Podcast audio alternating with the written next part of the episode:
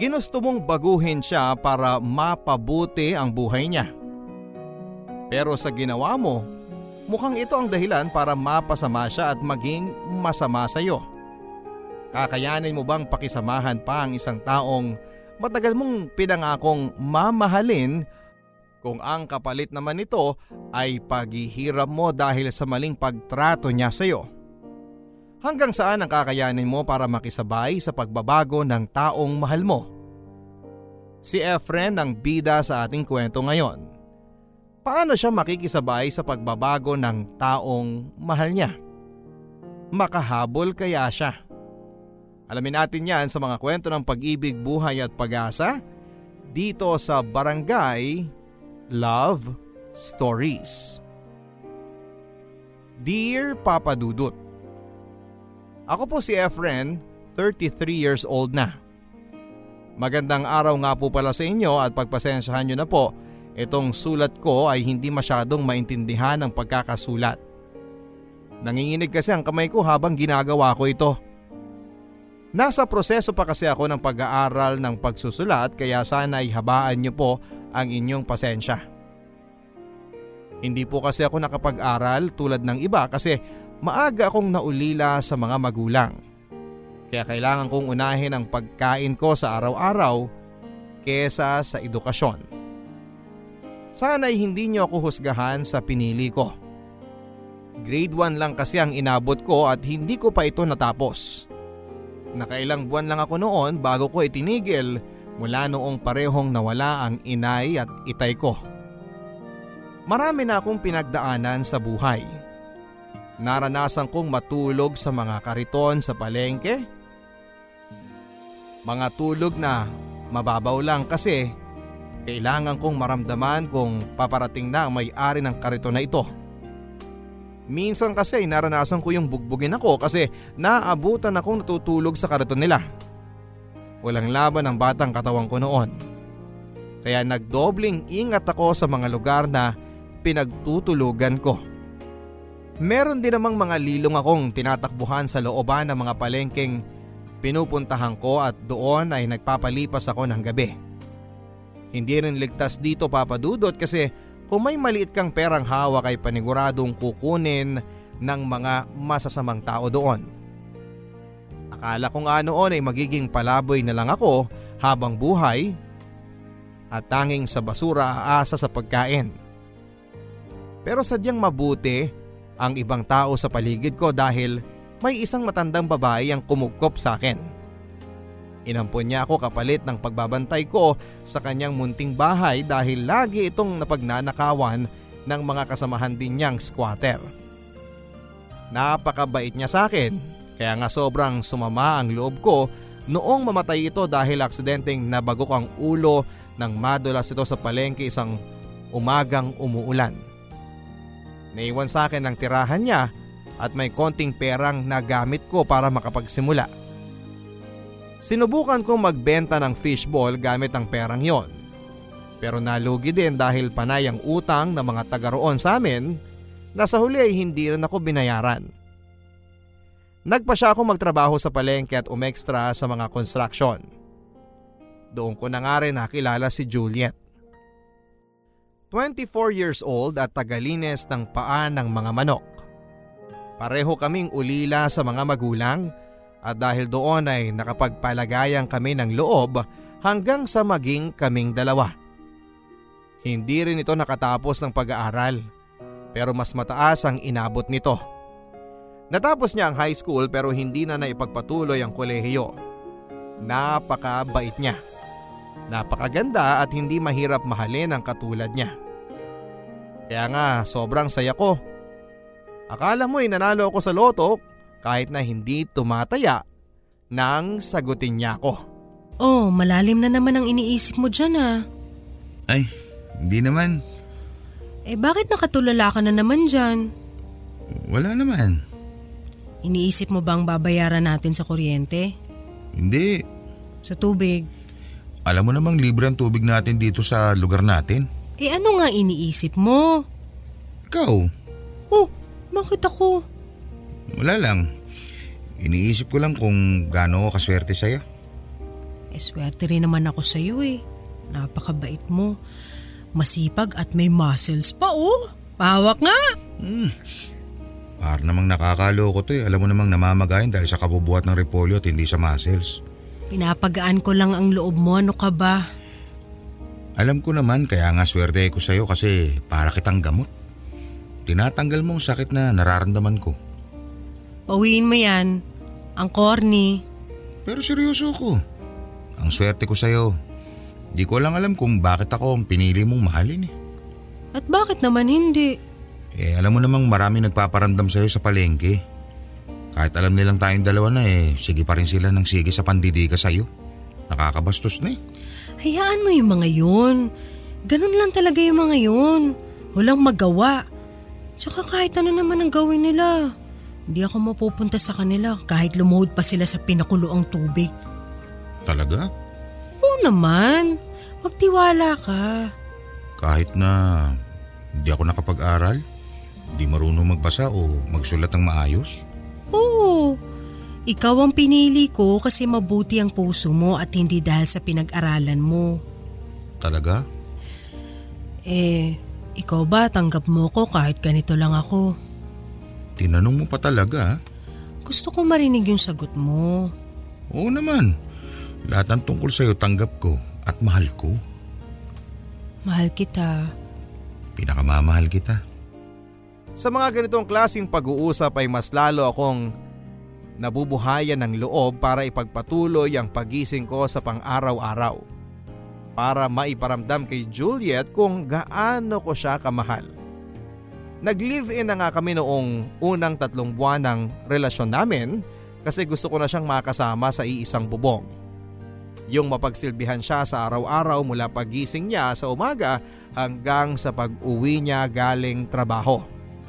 At syempre, ang makatabi siya sa iisang kama at sabay kaming mananaginip sa magandang buhay. Wala na akong ibang nakikitang babaeng gusto kong makasama kundi siya lamang. Kaya nga sobrang takot ako sa tuwing may ibang lumalapit sa kanya. Lalo na kapag alam kong mas higit ang mga ito kaysa sa akin. Mula sa itsura hanggang sa laman ng utak. Pero sa tuwing sinasabi niya sa akin na wala lang ang mga yon at ako ang mahal niya ay nawawala kahit papaano ang takot ko.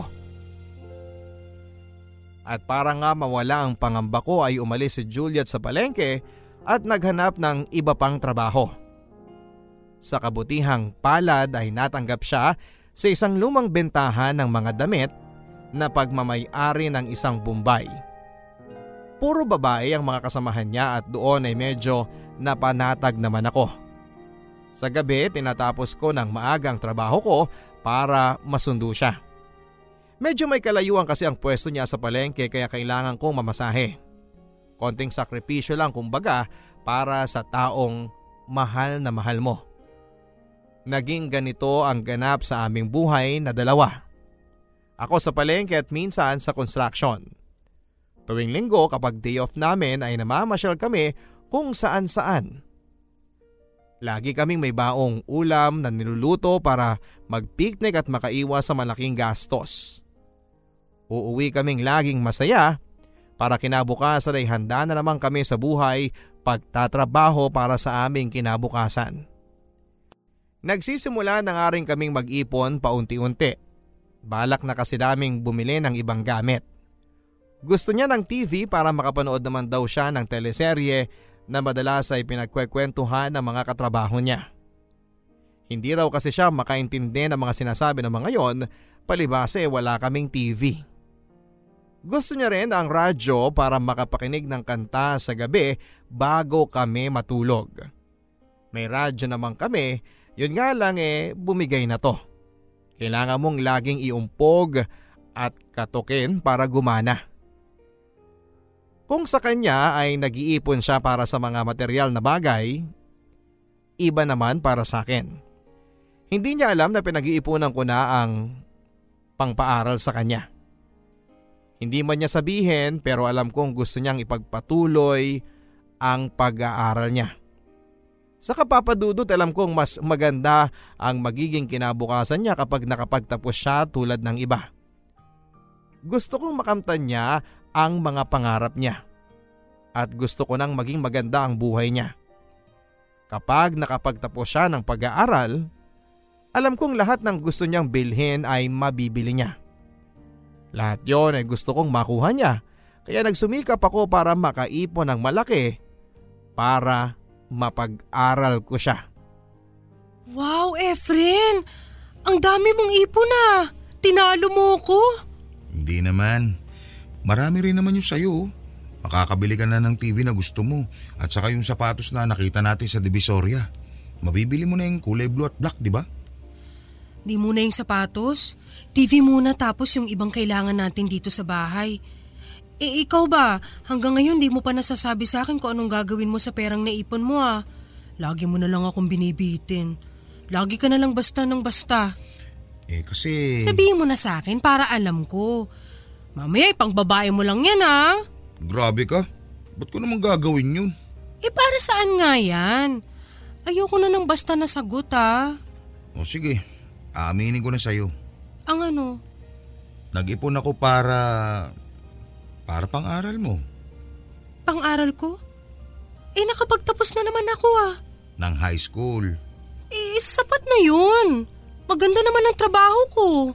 Pero mas gaganda yan kapag nakatapos ka ng kolehiyo. Parang di ko ata kaya.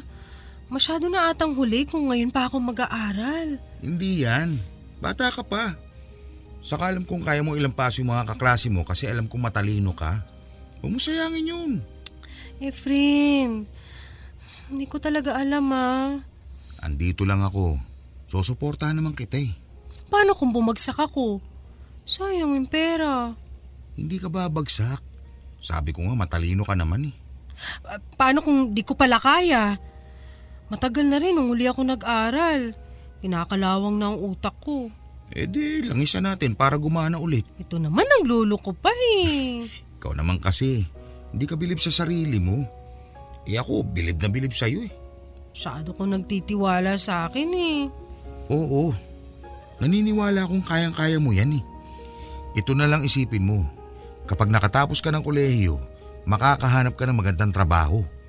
Yung malaking sahod. Hindi mo na kailangang pahirapan yung sarili mo para makaipon at makabili ng mga gusto mo. Agad-agad mabibili mo na yung mga gusto mo sa isang sahod lang.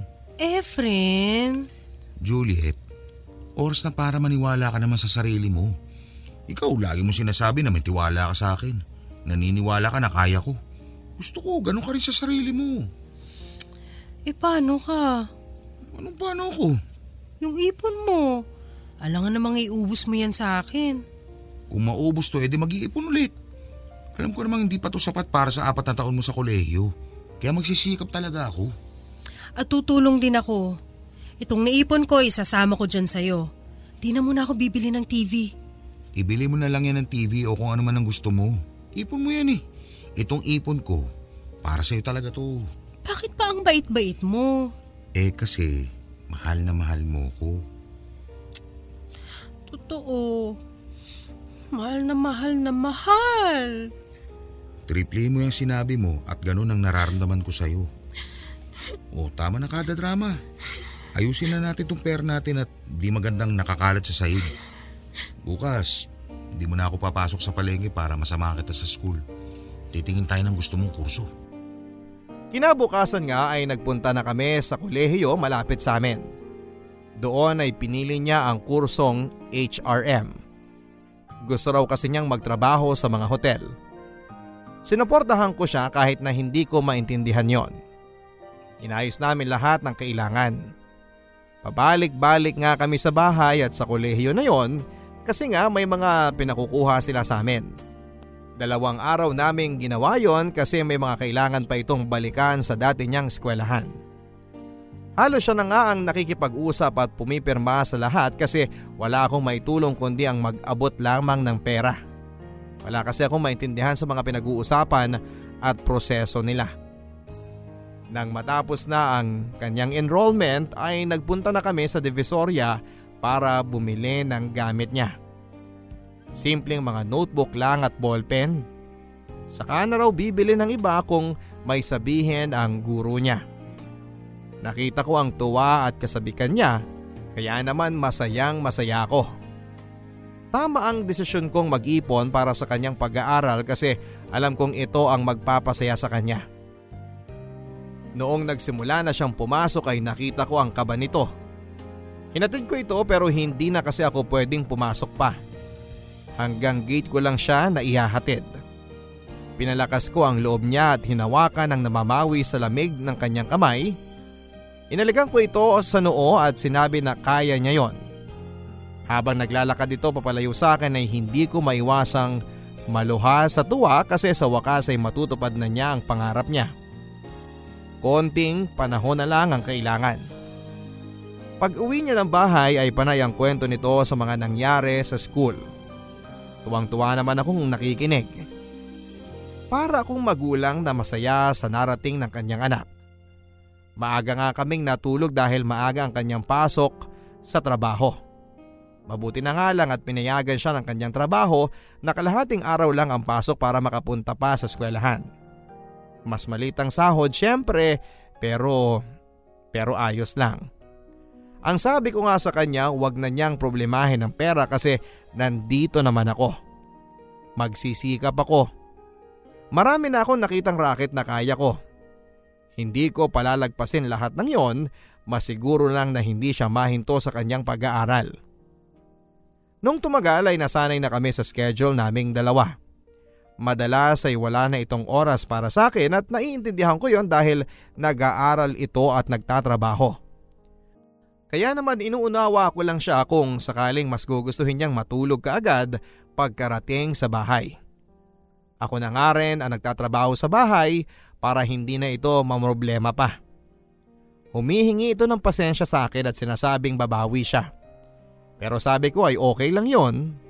Ang problemahin niya ay ang pag-aaral niya. Maraming nagbago sa aming dalawa. Unti-unti, una ang oras, pangalawa, lahat.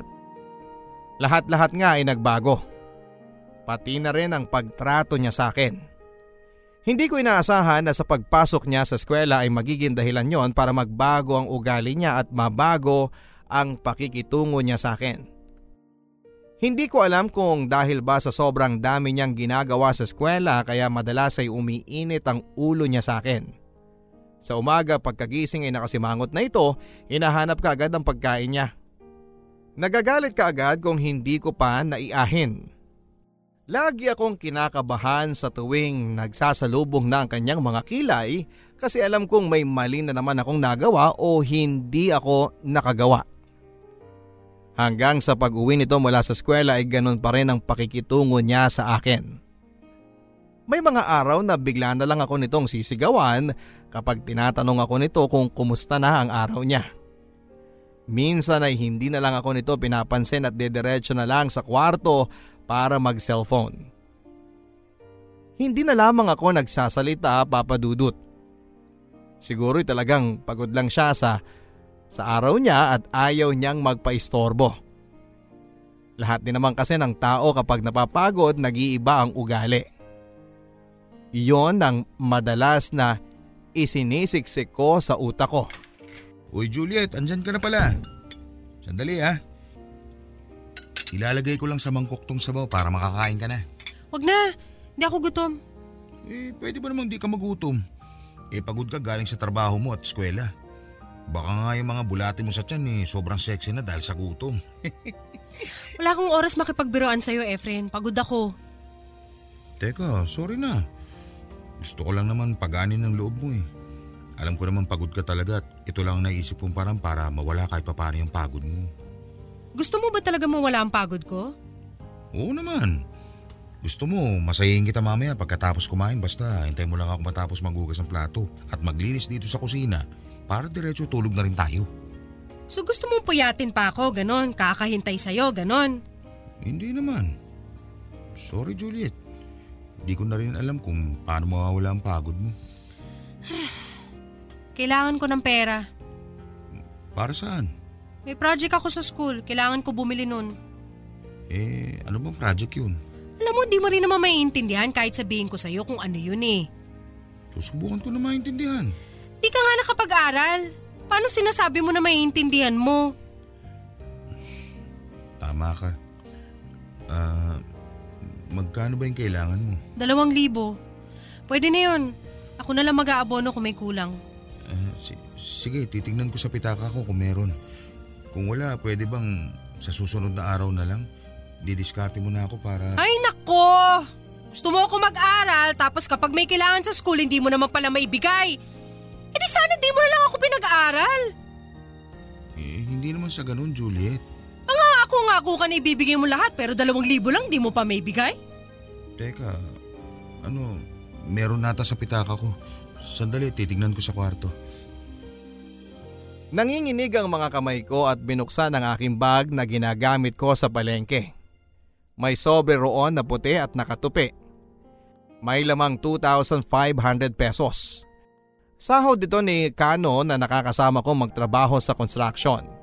Pinatago ito nito sa akin at kukunin na lang daw niya sa linggo kapag nagkita kami para hindi niya magalaw dahil gagamitin niya ito sa handa ng kanyang nag-iisang anak. Binuksan ko yun at kinuha ko ang pera. Pinagpapawisan ako noon at iniisip ko kung saan kaya ako kukuha ng ipangpapalit ko rito. Kapag ibinigay ko na itong lahat kay Juliet eh, ano ang gagawin ko? Hindi ako makapag-isip noon dahil halo-halo ang emosyon na nararamdaman ko. Takot kay Juliet, takot kay Kano at kaba dahil hindi ko alam kung kailan ako makakahawak ng 2,500 pesos muli para mapangbayad sa kaibigan ko. Pero mas nangibabaw ang takot ko kay Juliet. Kapag hindi ko naibigay ito sa kanya ay baka magkaroon ito ng problema sa eskwelahan. Ayokong ako ang maging dahilan nun.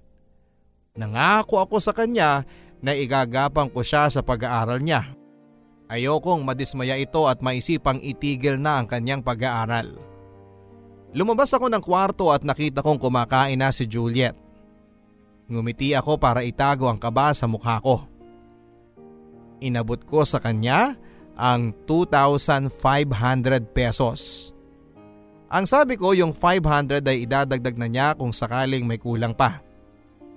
Natuwa ito at niyakap ako. Tumuloy ito sa pagkain na hindi man lang ako inaya na sabayan siya. Nang matapos siya ay saka ko iniligpit ang pinagkainan niya habang siya ay dumiretso na sa kwarto para magpahinga raw. Naiwan ako sa kusina na nag-aayos. Hindi na rin ako makakain noon dahil nawala na ako ng gana sa kakaisip kung paano ko sasabihin kay Kano ang nagawa ko. Kinabukasan ay maaga ako nagtungo sa palengke para rumakit.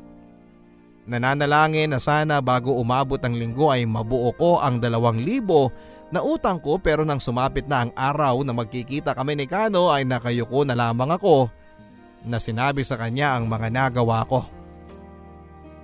Napailing ito at iniwan ako.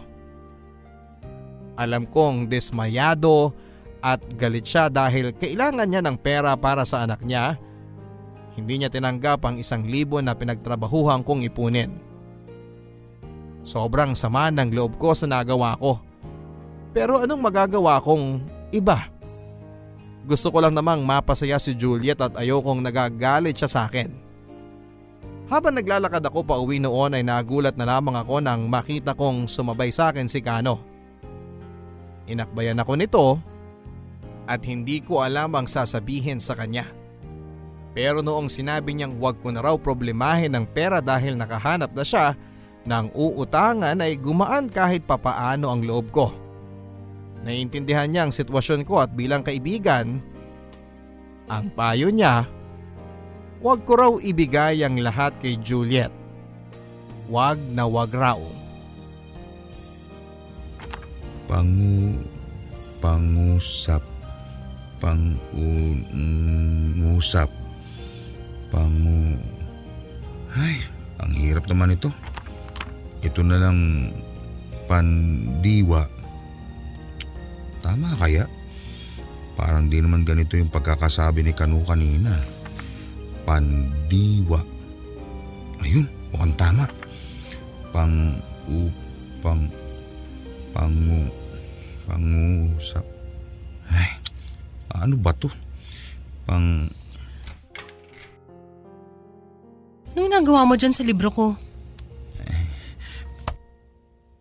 Ah, wala. Wala, Juliet. Tinitingnan ko lang yung pictures. Pictures?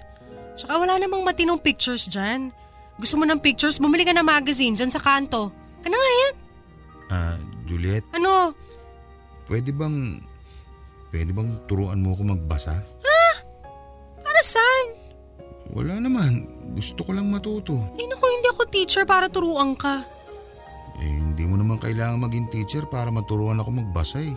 Ano ba naman, Efren? Sumali ka na lang kaya dun sa may daycare tuwing umaga. Doon, doon ang ka-level ng utak mo, wag sa akin. Ah, oo nga eh. Pero nahihiya naman akong pumunta doon para matuto lang. Kahit ikaw na lang, kahit konti lang, yung hindi ka mahihirapan na ituro sa akin. Sana.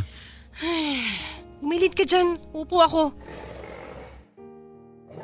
O yan, kaya mo bang basahin yan? Hindi eh. Pangungusap. Yan ang tamang basa dyan. Pangungusap? Kailangan talaga ulitin. Oh, basahin mo to. Pa... Pangguri. Pang-uri! Ano ba?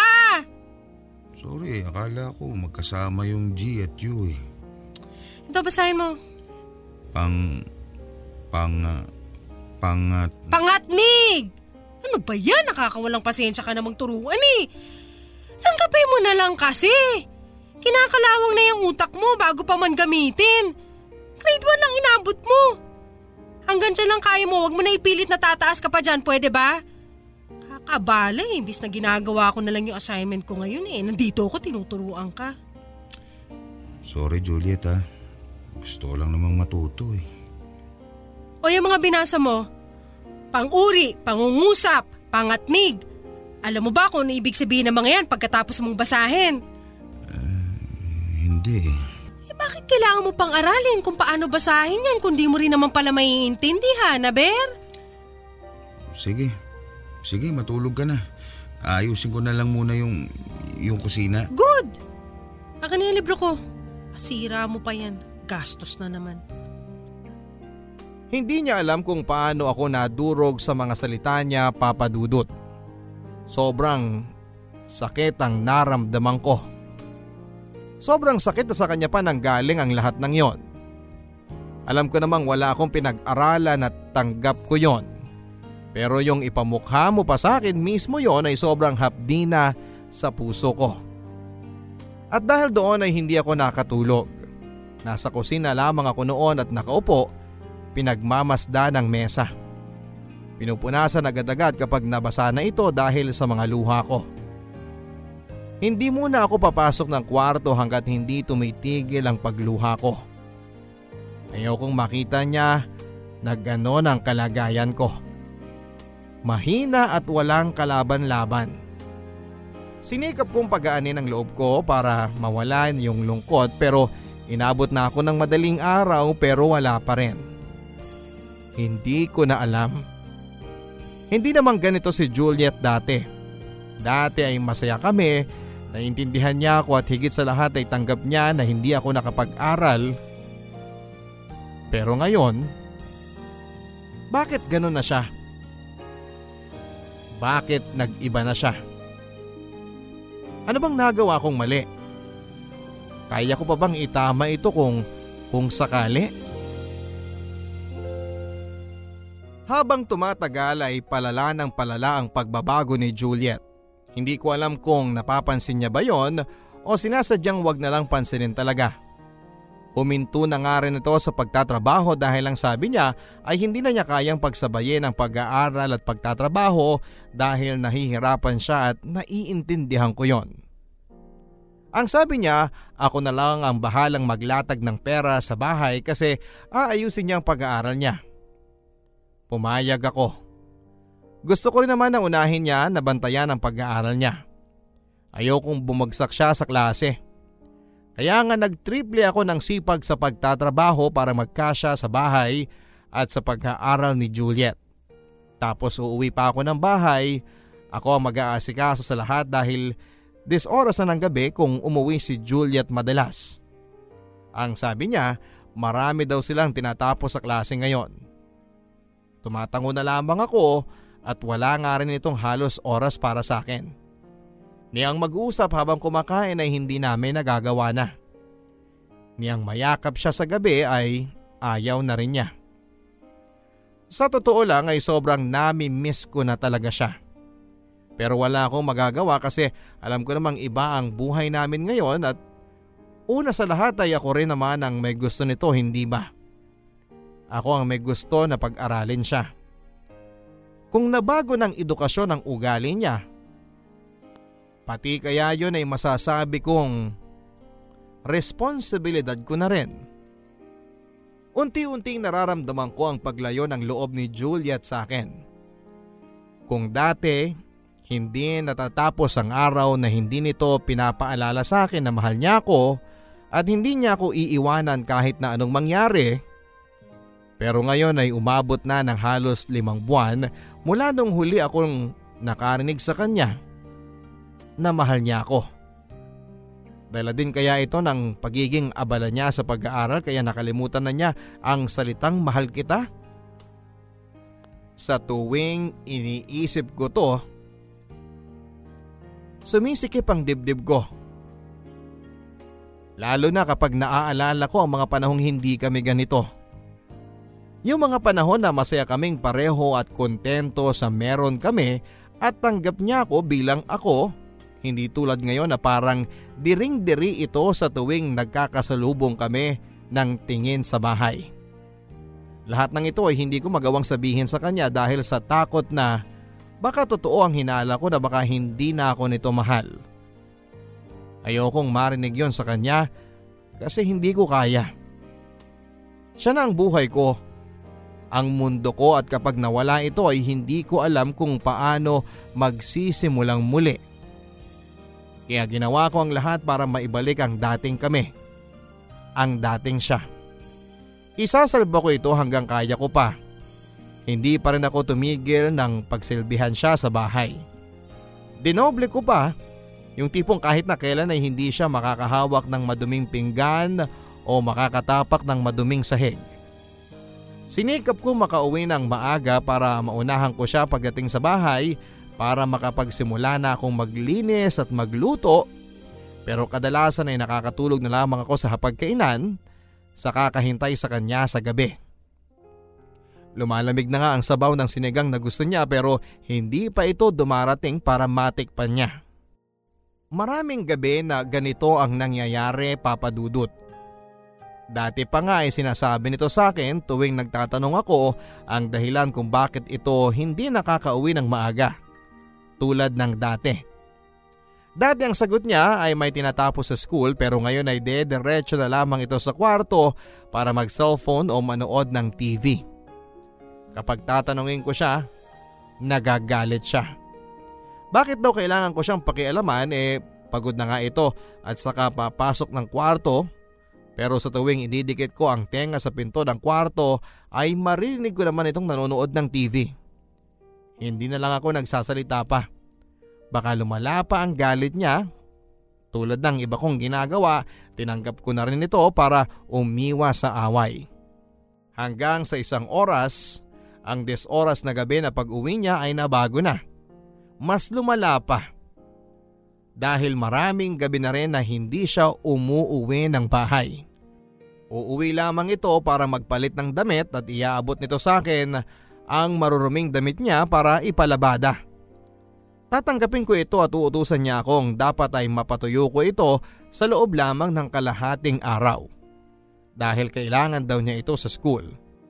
Tatango ako at susubukang gawin ang pinag-uutos niya at kapag hindi ko magagawa ay katakot-takot na mura at pangmamaliit sa akin ang maririnig ko. Para akong kasambahay kung ituring niya. Parang hindi niya ako karelasyon kung kausapin. Hindi ko na alam kung sino ba talaga ako para sa kanya. Sa kagustuhan ko na maisalba pa ang relasyon namin ay nagpunta ako sa kanilang eskwelahan para sorpresahin siya.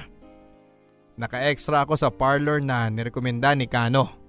Kailangan daw nila ng maglilinis noon ng buong araw dahil nagkasakit ang tagalinis nila at nagkataong biyernes pa kaya maraming tao. Kinuha ko yon para pandagdag sa kita na iniipon ko naman para sa anibersaryo naming dalawa ni Juliet na sana'y hindi niya nakalimutan dahil ako ay hindi ito nawala sa isipan ko. At gusto kong i-celebrate ito dahil tumagal kami kahit marami kaming pinagdaanan. Dumating ang araw ng aming anniversary. Bumili ako ng kulay asul na rosas. Yung kinukulayan Natuwa kasi ako rito at baka sakaling matuwa din si Juliet. Limang rosas lang ang nabili ko noon at pinilagyan ko pa ng dahon at pinabalot ng makulay na pambalot. Bumili din ako ng maliit na teddy bear sa Divisoria. Yung teddy bear na may hawak na puso. Medyo may katigasan pero pero pwede na. Kailangan ko kasing maisakto ang perang hawak ko para mailabas ko pa siya sa date namin. Naglibot-libot pa ako noon para makahanap ng pwede pang maibigay sa kanya at nakakita ko ng bestida na bulaklakin. Lumaki ang mga mata ko dahil nakita ko ito sa TV. Doon sa teleseryeng pinapanood ni Juliet. Parang may ganito yung babaeng bida na pinapanood niya. Inalam ko ang presyo at hindi na ako nakipagtawaran pa dahil alam kong matutuwa dito si Juliet. Nagmamadali akong naghanap ng mabibilhan ng pambalot ng damit na yon pero ang tanging nakita ko ay pambalot na may maliit na sulat na happy birthday. Wala na ako nagawa at iyon ang binili ko. Bumili ako ng pandikit at saka naghanap ng ng sulok na pwede kong ibalot ang damit. Halos mabunggo-bunggo at murahin ako ng mga tao na nakakakita sa akin na nakaupo sa sahig dahil nakakasagabal na ako sa paglalakad nila. Minadali ko na rin ito dahil kailangan ko nang maabutan si Juliet. Naalala ko ang sabi niya na alas 5 ng hapon matatapos ang klase niya at ang classroom nito ay malapit lang sa gate kaya makikita ko ito kaagad. Matutuwa ito kapag nakita ako. Sana matuwa ito sa mga nakayanan ko.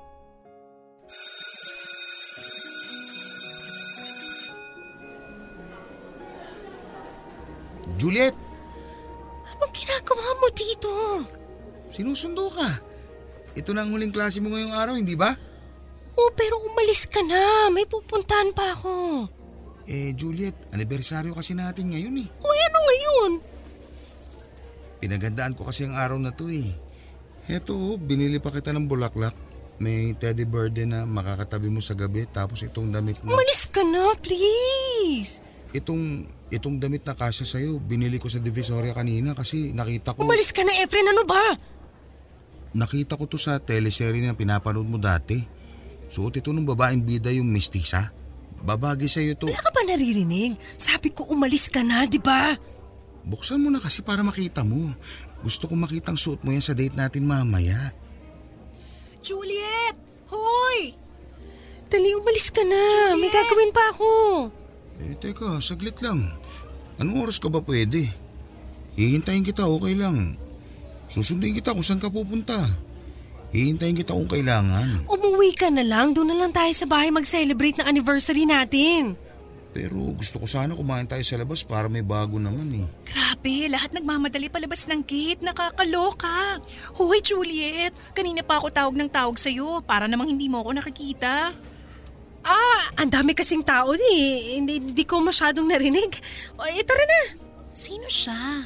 Ah, ako si Efren, ako yung... Yung boy namin. Oo, yung boy namin. Yung, yung katulong, ganun. Eh, ano yung hawak niyang bulaklak? Tapos teddy bear at yung naka-wrapper? Ewan ko. Para siguro sa asawa niya. Di ba, Efren? Kasi gusto niya sanang bumali at mag-day off ng mas maaga kasi may pupuntahan sila ng asawa niya, di ba, Efren? Oo, oo. O siya, pinapayagan na kita. Sige na, umuwi ka na, tintay mo na lang asawa mo doon, ha? May pupuntahan pa kami ng friend ko. True! Tara na, Juliet. Baka wala na tayong maupuan sa sinihan. Bye, boy, boy! Boy? Isa lang akong boy sa kanya? Para akong tinadyakan sa sikmura sa mga narinig kong pagkakaila sa akin ni Juliet. Harap-harapan niya itong ginawa at ito ang unang beses na narinig ko ito. Kinakahiya na ba talaga niya ako? Akala ko ba ang sabi niya kahit sino pa man ako ay mahal niya ako at tanggap niya ako? Bakit ngayon ay nagbago na? Habang nasa loob ako ng jeep noon ay panayang punas ko sa mga mata ko. Namuon na kasi ang mga luha at ayokong makita ito ng mga tao. Ginagamit ko ang manggas ng polo ko para pangpahid ko sa mga mata ko. Ang polo na ito na hinaram ko pa kay Kano para magamit sa espesyal na okasyon na yon na mauuwi din pala sa wala. Dala ko, dala ko pa rin ang mga regalo ko na sana'y para kay Juliet. Ni hindi man lang niya ito hinawakan o tinignan. Ni pasasalamat kahit konti lang ay wala akong natanggap sa kanya.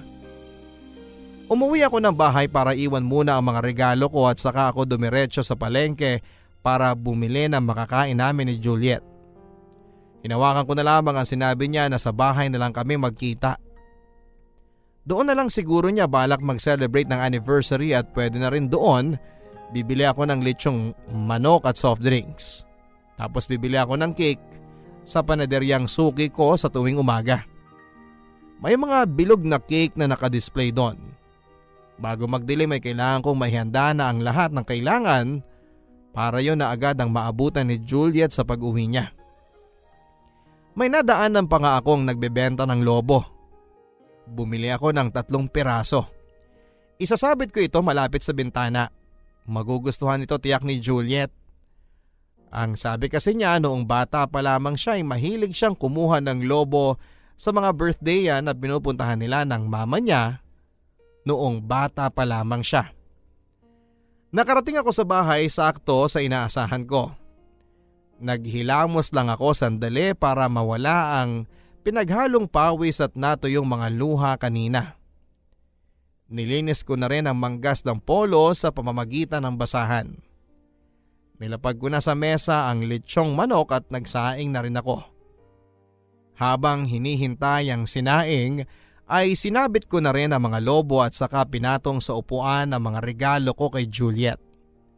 Nagwalis na rin ako sa kusina at inayos ang mesa. Yung mesa na nakikita ko sa mga restaurant. Sinubukan kong gayahin yon kung paano ang pagkakaayos ng mga ito at pinagkasya kung anuman ang gamit na meron lamang sa bahay. Nang matapos ang sinaing ay pumasok na ako sa kwarto para mag-ayos ng mukha. Humingi ako ng konting pulbos ni Juliet.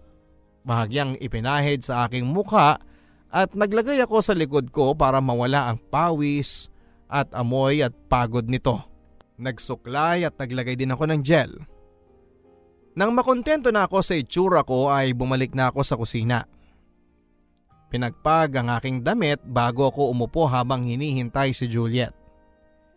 Isa, dalawa, tatlo, apat, limang oras na ang lumipas pero wala pa rin si Juliet.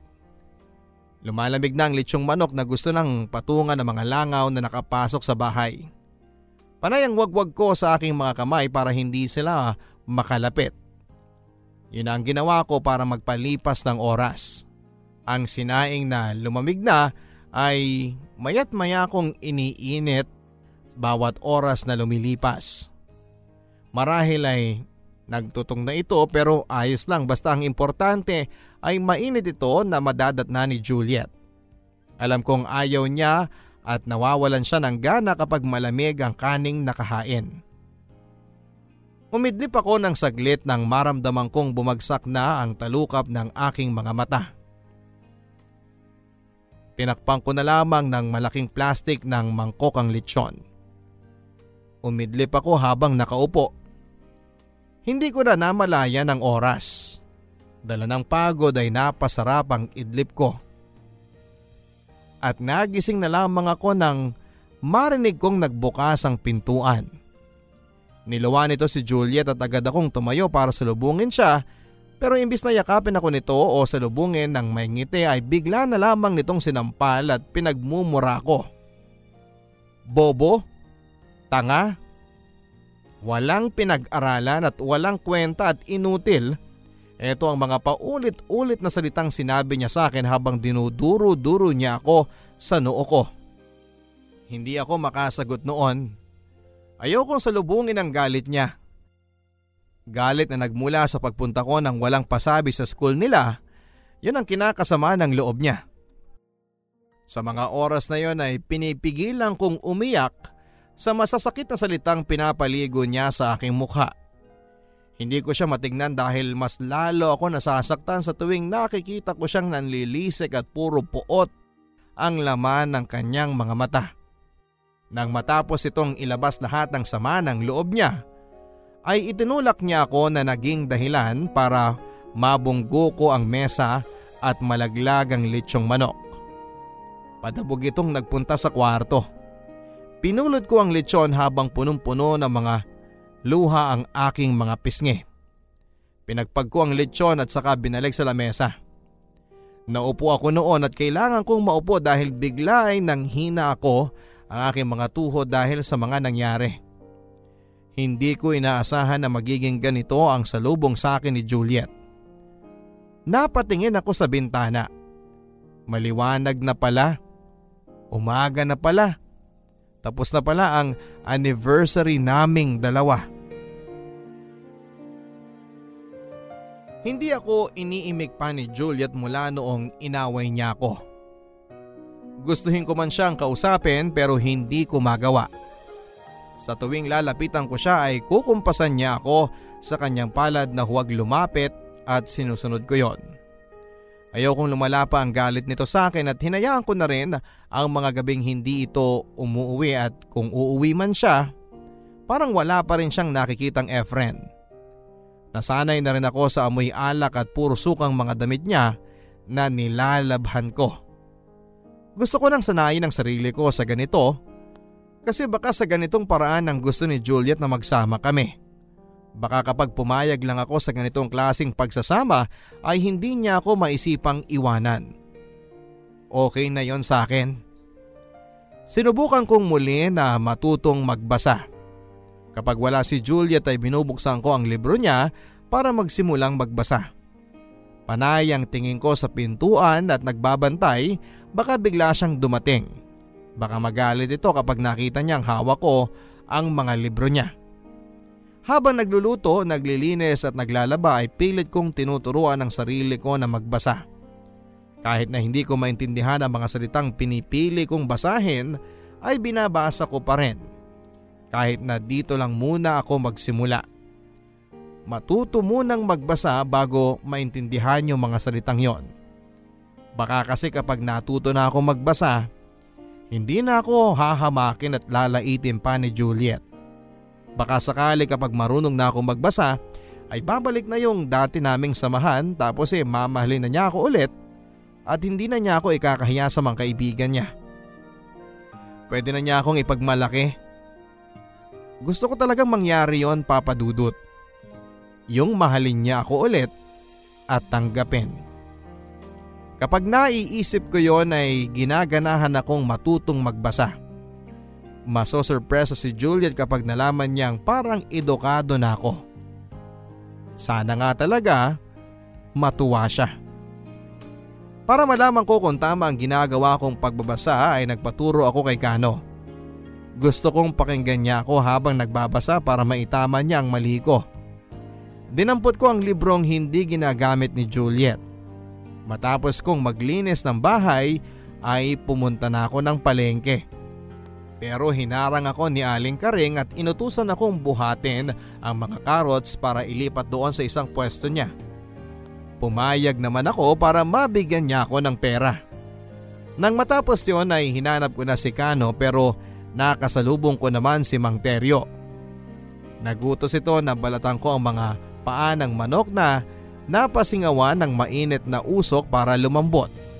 Alam ko matatagalan ako noon pero wala akong magawa dahil trabaho yon. Nilapag ko muna ang libro sa gilid at nagsimula na. Sa pagmamadali ko ay hindi ko na malayang natalsika na pala ng natalsika ng libro ni Juliet. Nang matapos ako, agad ko itong pinagpag para hindi kumalat ang mga talsik ng dumi. Matapos kong kunin ang bayad sa akin ay tumakbo na ako para hanapin si Kano at nakita ko nga na nakaupo ito habang nakikipagkwentuhan sa isang tindahan ng matandang babae.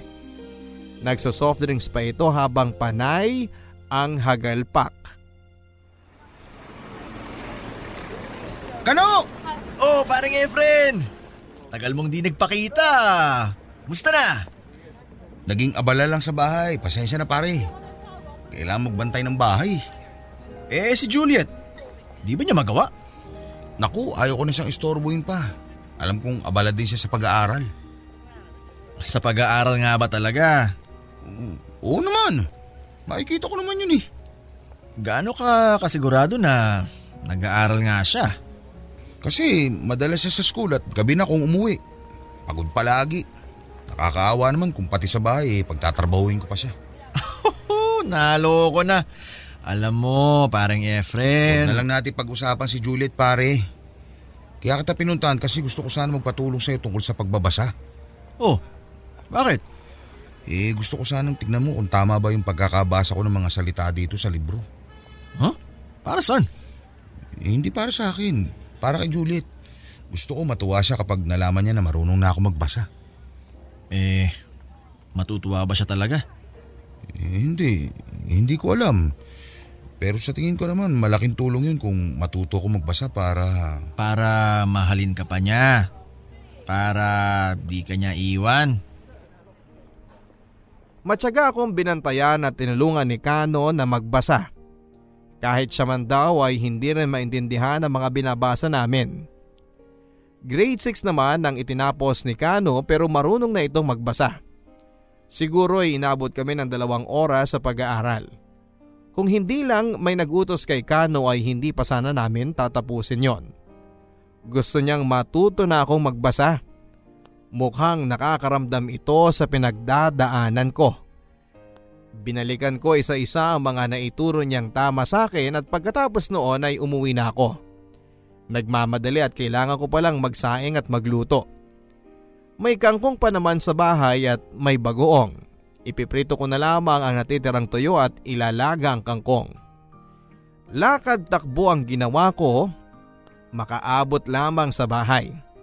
Nang makarating na ako sa bungad ng bahay ay hingal na hingal pa akong huminto. Nang makabawi na ako ng lakas ay nilabas ko na ang susi ko pero nagulat ako nang malamang bukas na pala ang pintuan. Binuksan ko yon at doon ay nakita ko si Juliet na nakakunot noo. Saan ka galing? Ah, dyan, dyan lang sa palengke. Nagbuhat ng carrots at nagbalat ng paa ng mga manok tapos pinuntahan ko. Kanina pa ako nandito? Ngayon ka lang talaga uuwi? Mag-aalas 6 pa lang naman ng gabi ah. Kabing-gabi na yan para sa akin. Gutom na ako. Saan yung pagkain? Ay, oo, mabilis lang to, sandali lang. Ah, magluluto ako ng tuyo at kangkong. Magsasaing. Pero kung gusto mo, isasangan ko na lang yung kaning lamig dyan. Ayoko ng kangkong, ayoko ng tuyo, ayoko ng kaning lamig. Ano ba? Saan saan ka nagpupunta imbes na mamalengke na lang ang ginawa mo? Kakasira ng araw. Ano bang gusto mong pagkain? Kukuha ko ngayon din. Hintayin mo ako. Magtimpla ka muna ng kape o kaya... Gusto ko ng manok at mainit na kanin. Lumabas ka na at bumalik ka. Ngayon na! Oo. Oo, Juliet. Teka, pumalik ka dito. Bakit nasa iyo yung libro ko? Ah, hiniram ko lang kasi ano... Kasi ano, Gusto ko lang naman matuto magbasa, Juliet. Saka, di mo naman ginagamit yung librong yun eh. sa tingin mo talaga matututo ka pa? Eh, mapurol ng utak mo eh. May edad ka na. Wala nang panglangis sa utak mo, hoy. May mga natutunan naman akong basahin. Tinuruan nga ako ni Kano kung tama yung mga nabasa ko. Nagpaturo ka pa talaga sa katulad mong walang tinapos. Grade 6 tinapos niya. Ala, sinagot mo pa talaga yan? Totoo naman kasi, Juliet. Wala akong pakialam sa inyong dalawa ng kaibigan mong bobo na katulad mo. Bahala ka kung anong gagawin mo sa buhay mo. Basta wag mo lang pakialaman ng mga gamit ko. Kapal ang mukha nito. Gustong matuto magbasa. Saan mo naman gagamitin yung pagbabasa mo? Sa pagbubuhat sa palengke? Hindi. Ayun naman pala eh. E di wag mo nang pilitin ang sarili mo matuto magbasa. Papahirapan mo pa sarili mo. Imbis na mag-focus ka na lang sa pagtatrabaho sa palengke at pag-aayos dito sa bahay kung ano-anong iniisip mong gawing matanda ka. Ewan ko sa'yo. Bigyan mo na lang ako ng 500 dyan. Sa labas na lang ako kakain eh, kung kasabay ka. Madedemonyo ako sa'yo eh. 300 lang meron sa akin, Juliet. Okay na yan. May utang ka pang 200 sa akin ha. Ibigay mo sa akin bukas bago ako pumasok.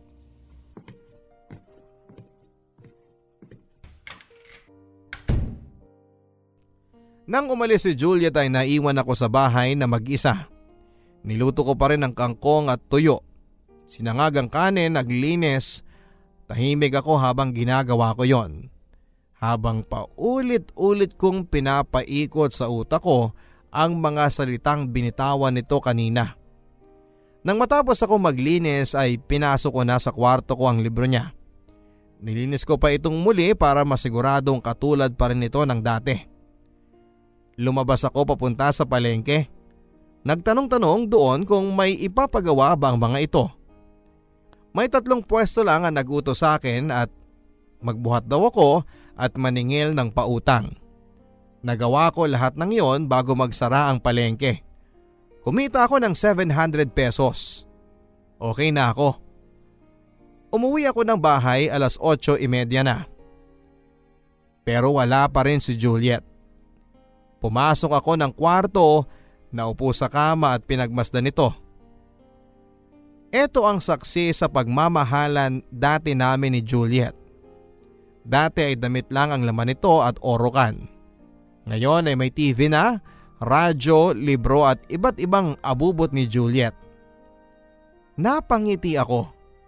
Malayo na ata talaga ang narating naming dalawa. Nang makontento ako sa pagbabalik sa mga alaala naming dalawa roon ay binuksan ko ang orokan at isa-isang kinuha ang aking mga damit. Nilagay sa sako bag at konti lang naman ang damit ko kaya madali ko yung naayos. Nang matapos ako ay lumabas ako ng kwarto. Nilabas ko ang pitaka ko at iniwan ang 200 pesos na kailangan ni Juliet sa ibabaw ng mesa. Pinagmasdan ko muli ang bahay namin. Walang luhang gustong kumawala sa mga mata ko. Hindi ko rin alam kung bakit. Ramdam ko naman ang sakit sa dibdib ko pero hindi ko gustong lumuha ang mga mata ko. Lumapit na ako sa pintuan habang bitbit ang sako bag. Binuksan ko yon at saka umusal ng paalam sa tahanang matagal ding inalagaan. Oras na.